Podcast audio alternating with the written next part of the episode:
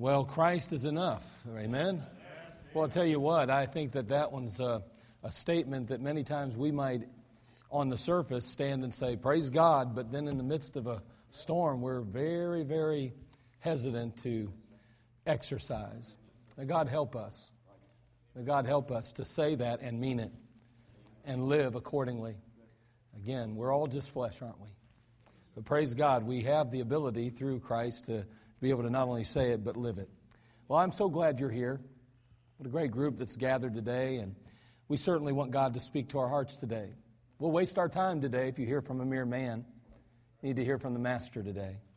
So let's take our Bibles and turn over to, well, I would say a familiar passage if you've been in church a number of years. If you've not been, then this may be the first time you'll ever hear this. And I hope it's one that you'll remember. John chapter 14, beginning in verse 1. We're going to read through six verses, and then we're going to just, I guess, take a little bit of a journey here and see what we can't learn from the Word of God and try to be encouraged. John chapter 14, beginning in verse 1. Let not your heart be troubled. You believe in God, believe also in me. In my Father's house are many mansions. If it were not so, I would have told you. I go to prepare a place for you. And if I go and prepare a place for you, I will come again and receive you unto myself, that where I am, there ye may be also. And whither I go, ye know, and the way ye know. Thomas saith unto him, Lord, we know not whither thou goest, and how can we know the way? Jesus saith unto him, I am the way, the truth, and the life.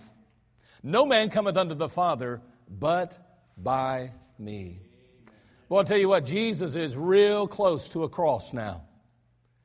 He's about ready to take his place on Calvary, and he's been sharing with the disciples some things, and he'll go on to share with them some things that they need to know as he makes his way out of this world back into the presence of the Father. And in this particular case, he makes mention to them let not your heart be troubled. I know we've traveled together for some time, and I know that you've gotten to become dependent upon me, and I realize that your hearts are heavy, considering and even thinking that I may not be with you. However, let not your hearts be troubled. How many times are our hearts troubled? Jesus would go on in chapter 16 to tell them how he would send another comforter and how he would be with them. He let them know that He's not going to leave them nor forsake them, but instead He'd be with them always. And although He may not be there in flesh, He would be inside them, the person of the Holy Ghost. And that comfort would be available to them no matter how difficult and how hard the circumstances may be in their lives. So we see in John chapter 14 as it begins, the Lord bringing comfort to his disciples.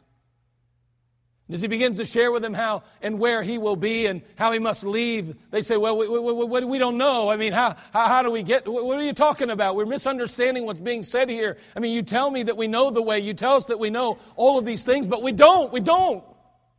You ever become desperate in the midst of a difficult time? Do you ever forget what you've been taught and told? Think we've all been there.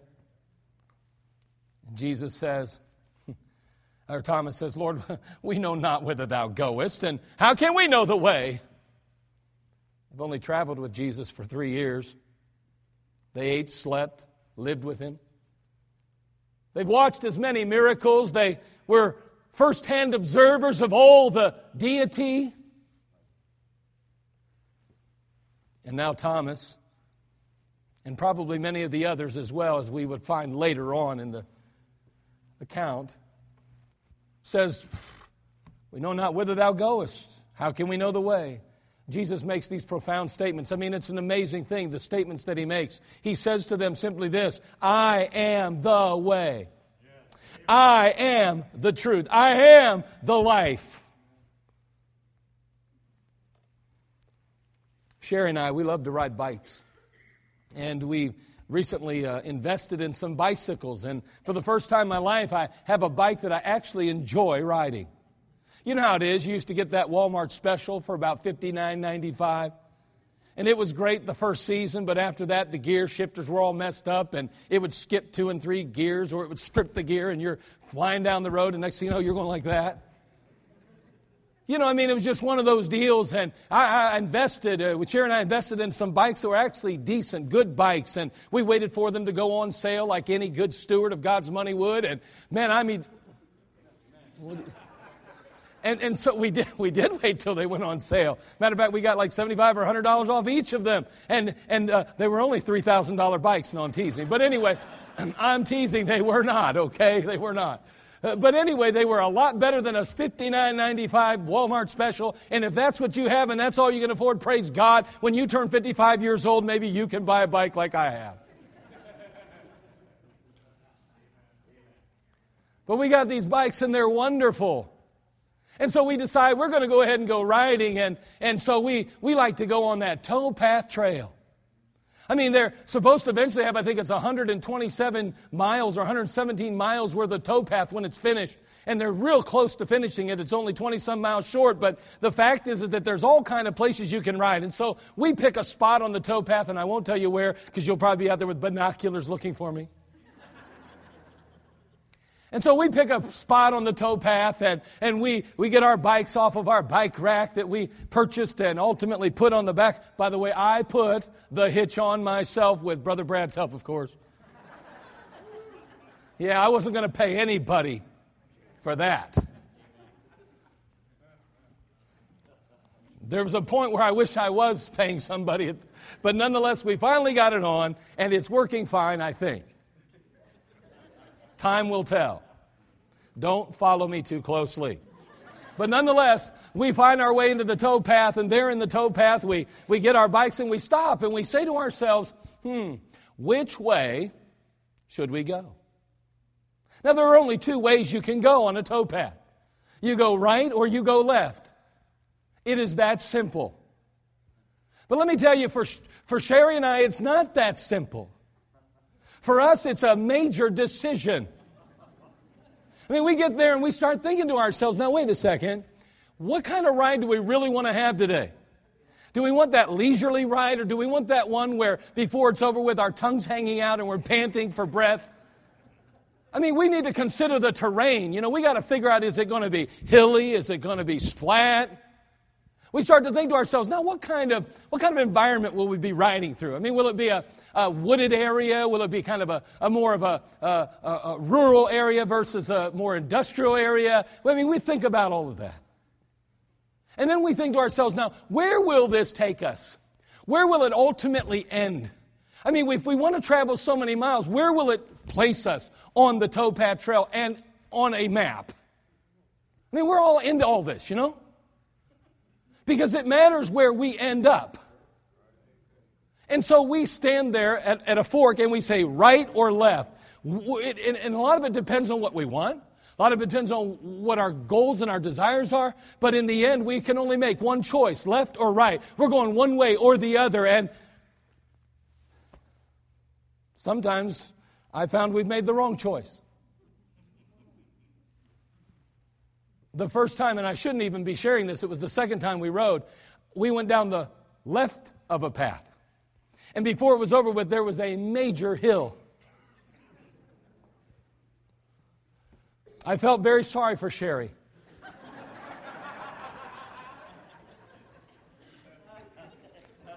As she pedaled on and I sat on a bench. All alone, she rode her bike the rest of the way to the next stop. Well, I just said, I'll wait here for you.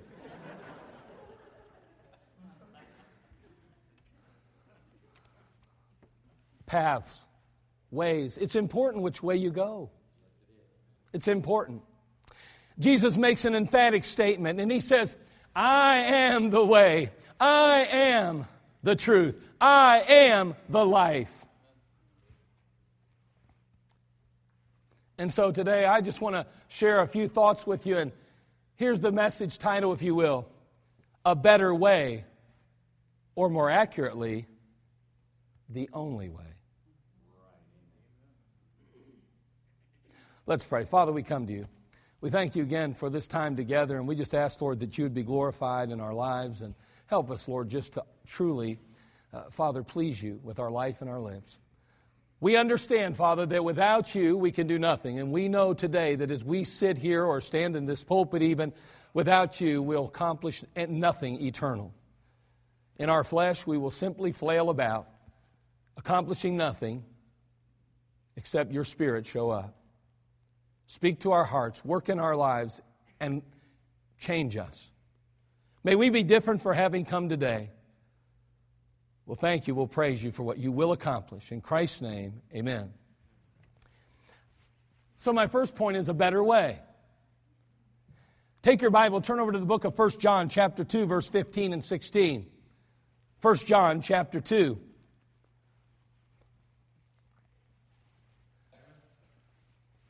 There in 1 John chapter 2, it's toward the end of your Bible, by the way. And again, John's kind of interesting. There's the Big John book, and then there's the three Little John books. Talking about Big John and Little John. Remember the Hoolihan and Big Chuck show, and then Little John got on there? Wrong Little John. This is John, the same John, writing a book that's smaller. Or something like that. Notice what it says here 1 John 2 15 and 16. Love not the world, neither the things that are in the world. If any man love the world, the love of the Father is not in him. For all that is in the world, the lust of the flesh and the lust of the eyes and the pride of life, is not of the Father, but is of the world. Now, what we're going to learn is that there's a system. It's called the world system. And the world system is comprised of the political system, the economic system, the, social system, the religious system. All of those things are part of the world system.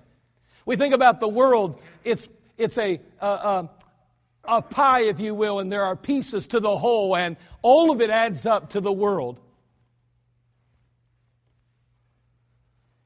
And that world system is headed up by none other than Satan himself.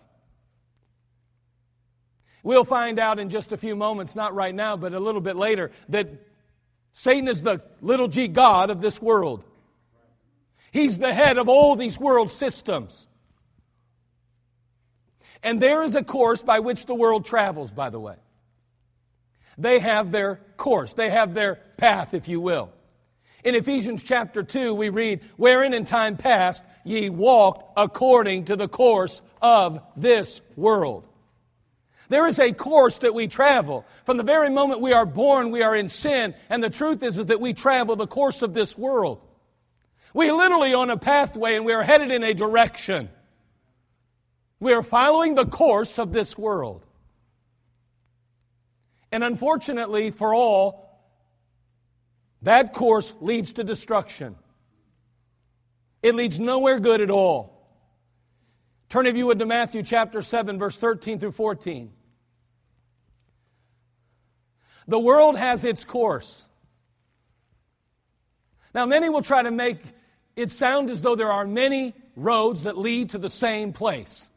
But there are not many roads that lead to the same place when it comes to spiritual matters. There are only two roads to travel. There's either the world's road, if you will, and there will be God's road. There's really, it's not complicated.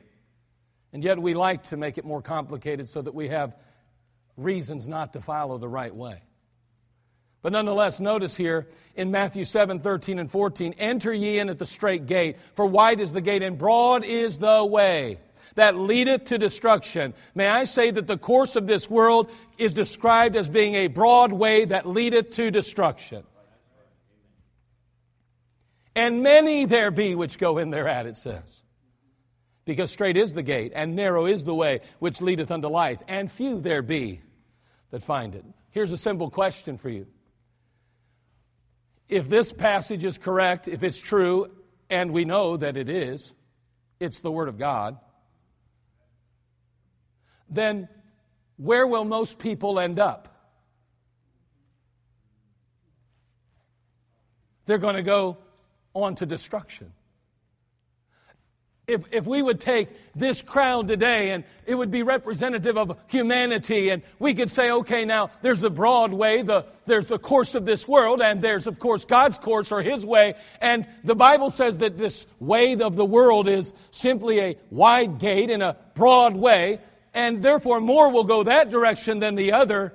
if we would take even just simply two thirds of the auditorium and say, these are the ones that travel God's way, therefore the bulk, the majority go the broad way, think about the situation we find ourselves in today. And you know what? This is not truly representative. May I say it's more probably likely way more than this even, but from here all the way over the Broadway, and maybe this many, or possibly from here all the way over, and only this small handful on that side, in rel- relatively speaking, compared to the world in which we live. It puts things in perspective as you go to a football game and you look over the masses and you ask yourself, I wonder, I wonder how many of these people know Christ and are saved. And if you're any child of God like I am a child of God, you think those things in a crowd like that, don't you?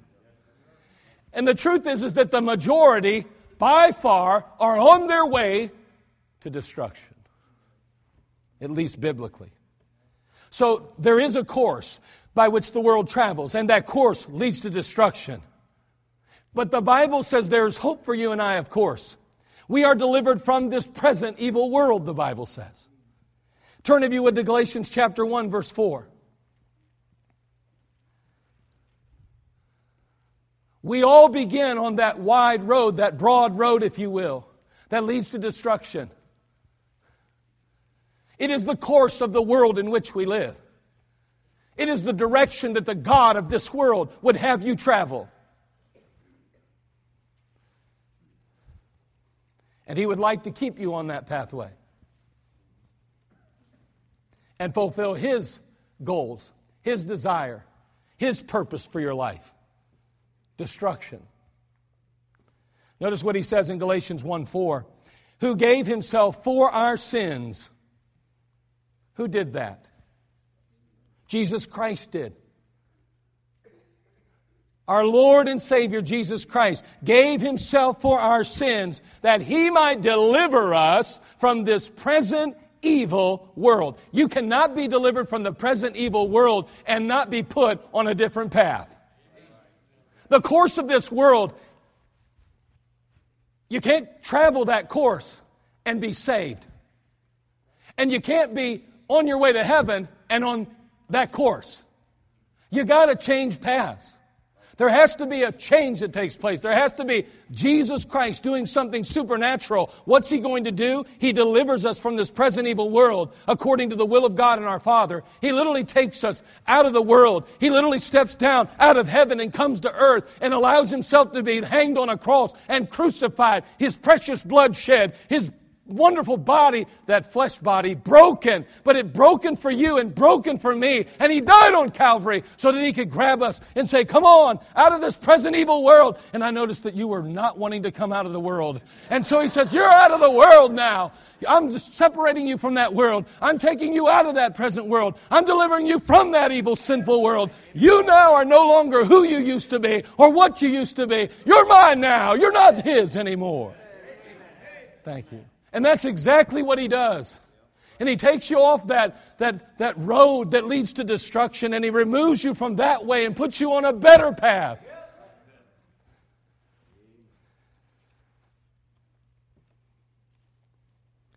Not only do we see a better way, but we know the better truth. See, the devil has his illusion of truth. I said illusion. See, we see evidence of that in Genesis chapter 3. Turn over to Genesis chapter 3, verse 1. I'm going to read five verses there. Genesis chapter 3, beginning in verse 1.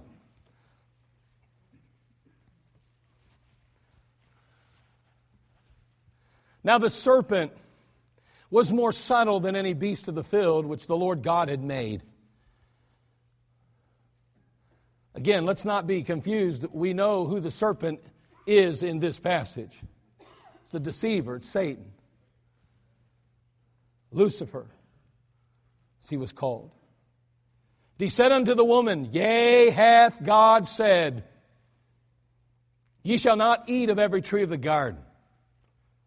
And the woman said unto the serpent, We may eat of the fruit of the trees of the garden. But of the fruit of the tree of the, which is in the midst of the garden, God has said, Ye shall not eat of it, neither shall ye touch it, lest ye die. There's a lot of things going on here in the passage, aren't there? A number of things. But he goes on to say, And the serpent said unto the woman, Ye shall not surely die. For God doth not, for God doth know that in the day ye eat thereof, then your eyes shall be open, and ye shall be as gods. Notice the little g again. Boy, there's something about that little g God. Knowing good and evil. Now, I'm, I'm not going to spend a lot of time, but may I say, it's quite obvious here that Satan has twisted God's word and truly misquoted God's word. And unfortunately, even Eve herself has done so. And then he promises, he, he makes indictments on God and his character. And I want you to understand that words are important. In the book of John 17 17, it says, Sanctify them through thy truth. Thy word is truth. Do you know what we're saying then? Is that literally God's word is truth. I mean, what he says is true.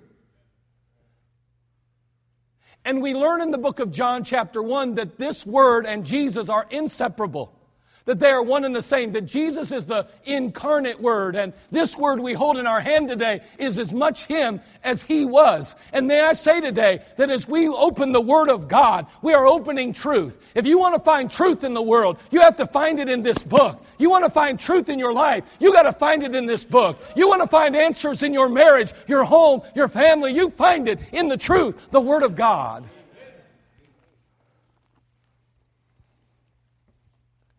As we said, words are powerful. And so when God speaks, He always speaks the truth. He always speaks the truth.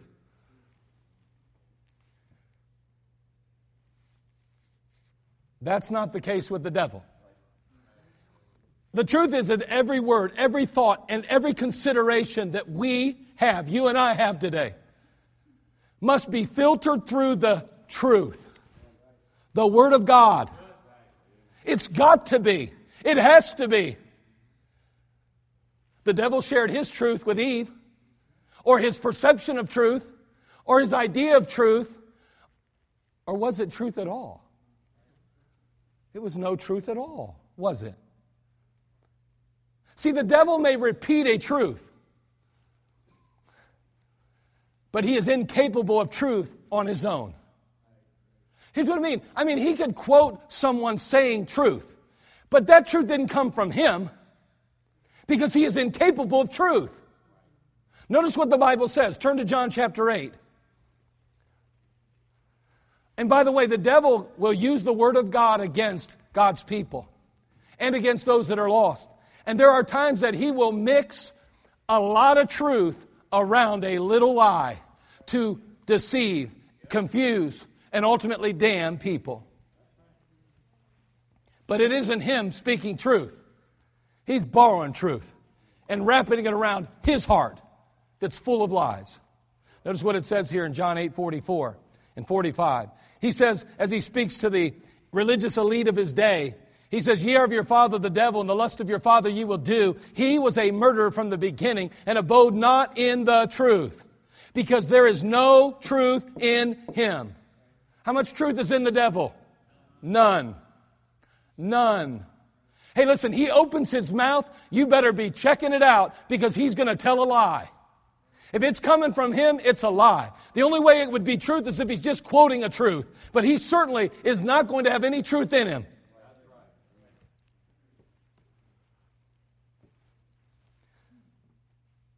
He says, When he speaketh a lie, he speaketh of his own, for he is a liar and the father of it.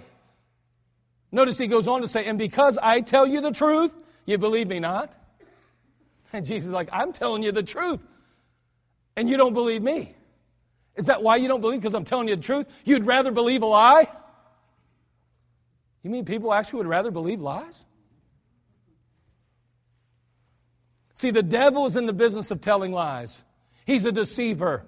And the truth is in our very hands today. And it should be committed to our very hearts. But may I say, just having it available isn't enough.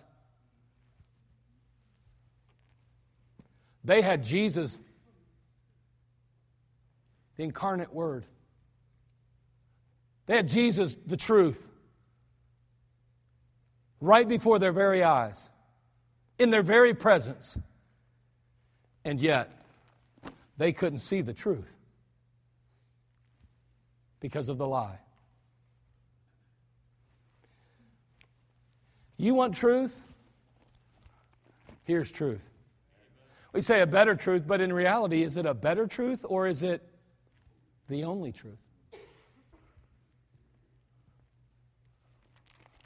Well, I watch the news to find out what's really going on. Oh, good for you. Yeah. Yeah. I'm just telling you, if you really want truth, there's no place to find it outside of Jesus Christ and His blessed book, the Word of God. Uh, what about, what about this? A better life. You know, the Christian life is the best life. Now, I know there are some down in the mouth Christians, and I know there are some wicked, wretched believers. I realize that there are some fleshly Christians running around in the world today that put a black eye on the name of the Lord Jesus Christ and wreck and ruin the church, and all they want to do is fight and fuss with one another. But let me tell you something there's no better life than the Christian life. There are always some bad apples in the bushel, so to speak. But may I say today that if you're looking for a real life, you need to find it in only Him, Jesus Christ. The devil has a counterfeit life for you, though. He's a good counterfeiter, this devil. He offers one a life filled with seeming excitement. Uh, I mean, entertainment and even intrigue. And he, he offers all of this to you. And he makes it seem so cheap. But it does come with a price. You know, sin and vice always do come with a price. It's an amazing thing when you watch a commercial on television about alcohol. You never see some guy that, that has pancreatic cancer that's willing away to nothing. You never see the girls that have pregnancies and they don't have anybody to lean on or help them through that difficult time, but they had a good time while they were drinking. You don't look at the little family that's wrecked and ruined because some drunkard crossed the highway and killed their children. They don't show you that on the television. Oh, the devil has his way. He's got his truth. He's got his life he's offering you.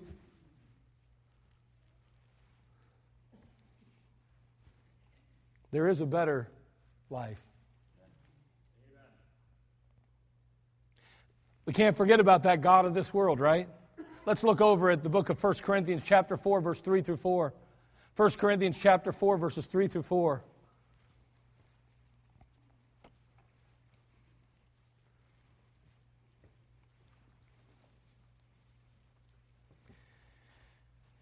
He says there in 1 Corinthians chapter 4 verses 3 and 4 the apostle Paul writing to the church of Corinth he says, "But if our gospel be hid,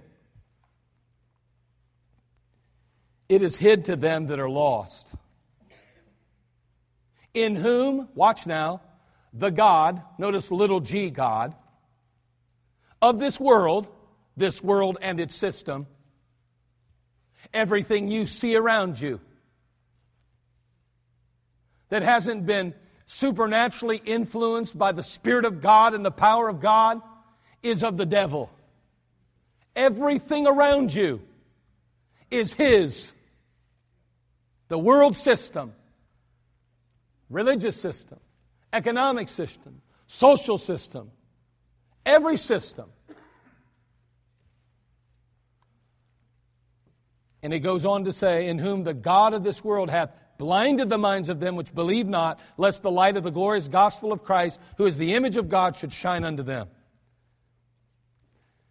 I'm just going to throw this in, but the truth is that many times we look at the world and we say, I don't get why the preacher's so upset about things. It's not that big a deal. It's not that bad. Do you want to know why? Because we don't see who's behind it all. It looks real good in a skirt. It looks real good in a suit.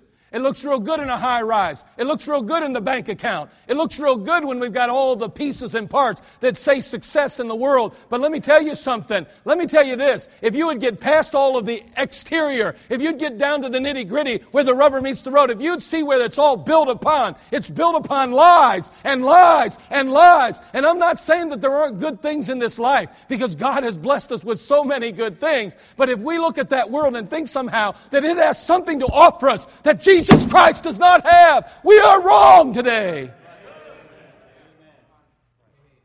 We're wrong.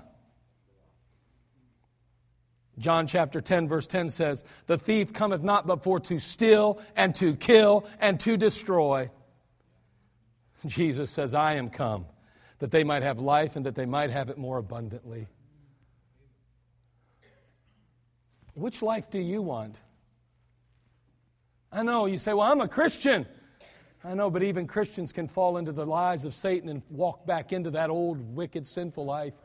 Allow the flesh to rule them instead of the Spirit of God. We're all susceptible to that. None of us, including this one right here, standing before you today, we're all susceptible to this. And we're actually very prone to it.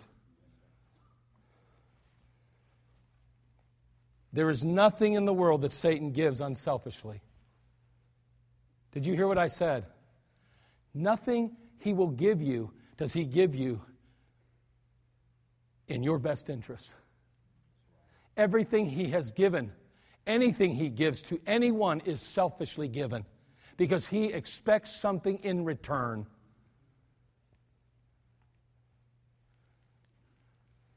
Because ultimately, it fulfills his end, it helps him to achieve his goals. And that is to dethrone God and ultimately sit on the throne himself. I don't want to help him do that. And we know how it ends, I get it, but I don't even want to be associated with him. I'll be associated with big G God, not little g God. Jesus has a better better life. He said, I am the resurrection and the life. He that believeth in me, though he were dead, yet shall he live. Now, we've noted that God promises a better way, a better truth, and a better life. But again, we would be remiss if we didn't clarify that a little bit. See, Jesus said, I am the way. He said, I am the truth. I am the life. Jesus didn't say he would show us a way. He said that he is the way. He didn't promise to teach us a truth. He said he is the truth. He didn't offer us the secrets of life. He said, I am the life. See, until you find the way, Jesus, you're simply wandering about without any idea as to where you're going. Did you hear that? Let me say it again. Until you find the way, the way, which is Jesus Christ, you're simply wandering about without any idea as to where you're going. See, Jesus is the way. Until you find the truth, Jesus, you're simply dead inside and don't know if you can go on. Excuse me, you simply, I'm sorry, you're simply confused and don't know what to think. That's what I meant to say. I jumped ahead one.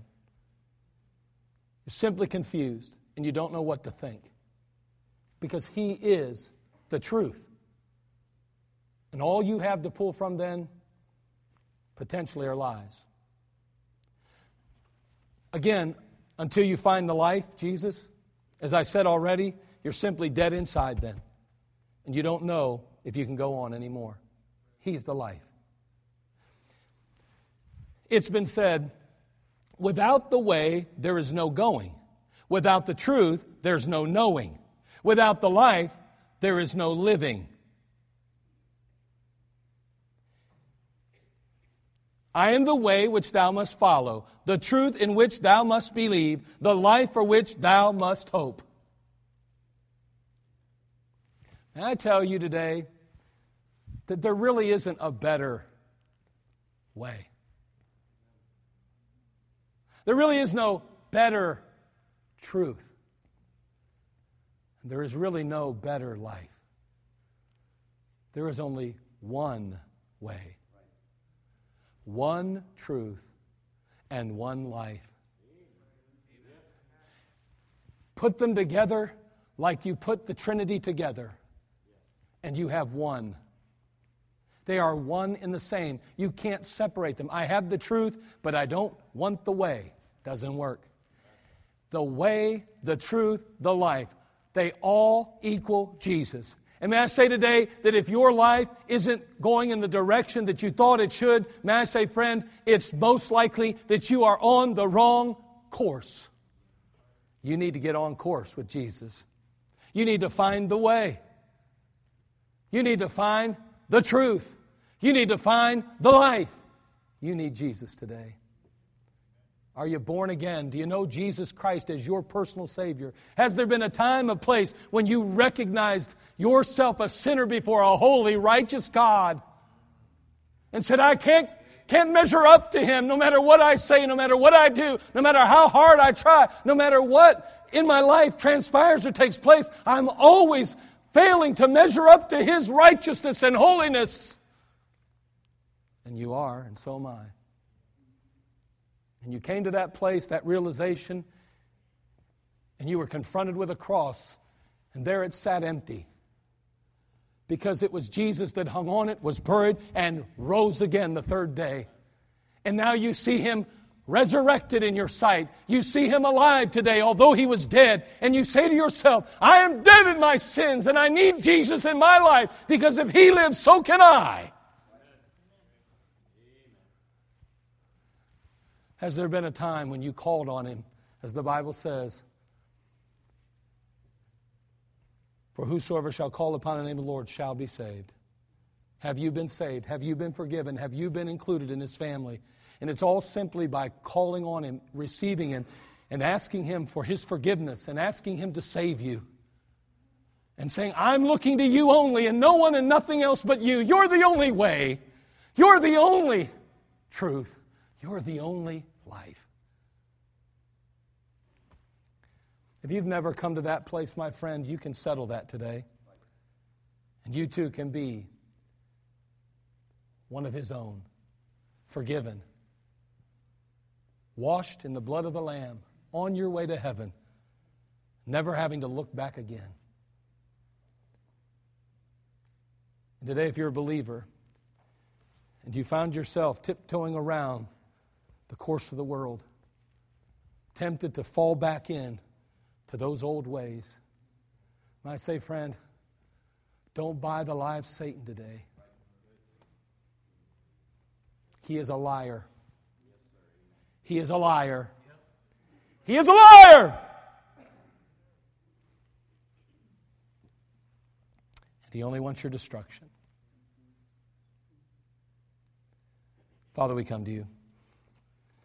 We ask, dear God, that you'd help us, Lord, today to